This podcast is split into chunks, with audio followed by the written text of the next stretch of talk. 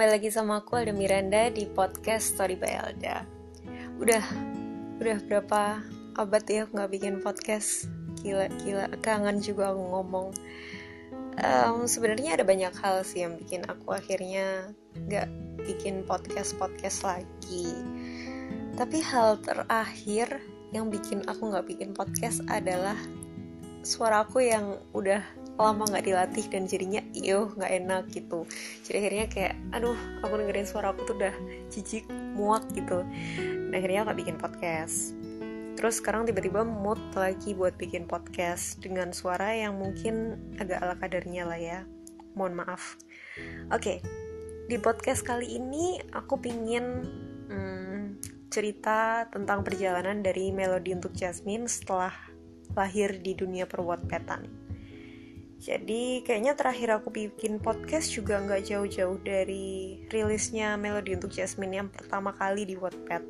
Terus akhirnya aku bikin uh, bikin podcast lagi setelah Melody untuk Jasmine ini mau eh udah end, udah berakhir, udah berakhir beberapa minggu. Tanggal satu Juni Melody untuk Jasmine akhirnya end. Yeay, senang banget sih. Karena mungkin memang cerita itu sudah aku bikin selesai dulu, baru aku upload ke Wattpad. Cuma masalahnya adalah um, aku ngerasa cerita itu sama sekali belum komplit kalau belum terupload ke Wattpad secara seluruh keseluruhan gitu. Jadi kayak masih masih ada yang mengganjal gitu. Karena kan dari dari sisi si pembaca juga masih um, masih banyak yang masih masih kayak intinya dari sisi membaca sendiri itu masih belum komplit gitu loh. Jadi aku sendiri juga sebagai penulis ngerasa belum komplit kalau pembacanya itu belum membaca secara keseluruhan. Dan akhirnya sudah membaca keseluruhan dan gila-gila, aku gak nyangka. Aku seneng banget sama respon-respon kalian. Oke, mungkin yang dengerin podcast ini belum semua membaca, tapi anggap aja uh, ini aku sampaikan untuk pembaca dan juga kalian semua pendengar podcast, untuk semua orang yang sudah mensupport Story by Alda. Gila banget, aku tuh insecure tau gak sih waktu mau upload ke Wattpad, kayak aduh bisa gak ya, akan ada gak sih orang yang mau baca. Karena ngerasa ya cerita aku waktu aku bikin sih hmm, bagus sih ya, keren. Tapi begitu aku udah kayak diem gak lihat cerita aku, terus aku ngeliat cerita-cerita lain, ngeliat uh, terus aku baca novel, itu kayak aduh ceritaku kayaknya gak ada apa-apanya sih dibanding ini. Banyak hal yang miss, banyak hal yang terlewat, banyak hal yang intinya gak sekeren novel atau cerita Wattpad lain yang aku baca lah, intinya kayak gitu. Tapi setelah selesai itu tiba-tiba kayak ada banyak respon masuk ke aku yang bilang kayak ceritanya bagus, ini adalah cerita ternyesek dari semua cerita ternyesek yang pernah aku baca. Ada yang bilang kayak gitu, kayak oh my god, aku terharu. Alay gak sih aku bilang gini? Semoga enggak ya. Tapi emang aku itu se sepesimis itu ketika mau upload cerita itu ke Wattpad. Jadi aku ngerasa kayak eh, ini kayaknya gak ada yang mau baca deh, ini kayaknya feel-nya gak sampai deh, ini kayaknya freak deh, ini kayaknya cerita gak ada isinya gitu. Terus yang bikin orang mau baca apa gitu. Terus tiba-tiba kayak ternyata ada banyak yang nangis, ada yang banyak yang bilang gagal move on, ada banyak yang bilang kayak nangis sampai bengkak. Yang paling banyak nangis sih, nangis sama baper. Jadi yang pertama paling banyak komen tentang nangis, terus diikuti sama komen tentang baper. Ada yang bilang kayak cariin aku cowok kayak Evan. Eh mohon maaf, aku sendiri juga masih cari cowok. Kalau misalnya aku nemu cowok kayak Evan, ya buat aku aja, ngapain buat kalian. Make sense kan? Gitu.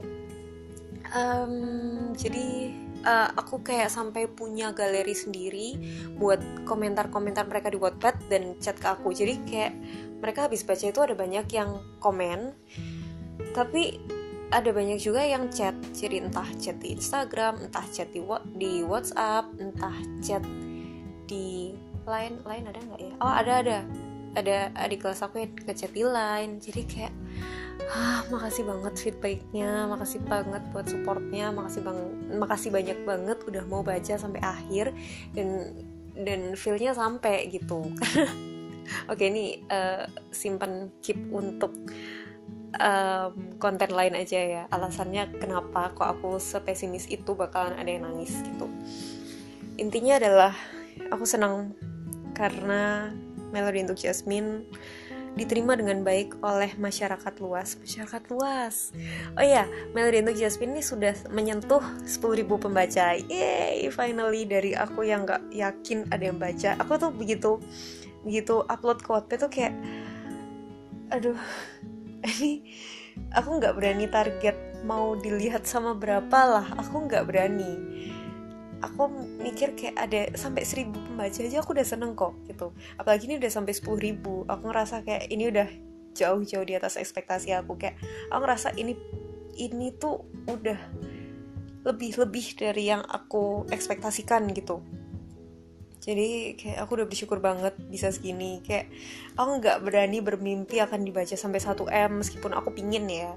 Eh gimana sih, intinya aku gak berharap sampai bisa satu M lah. Gak expect, expect bisa sampai satu jutaan atau sampai puluhan ribu, ratusan ribu gitu. Cuma ya um, kalau misalnya bisa sih ya lanjut gitu.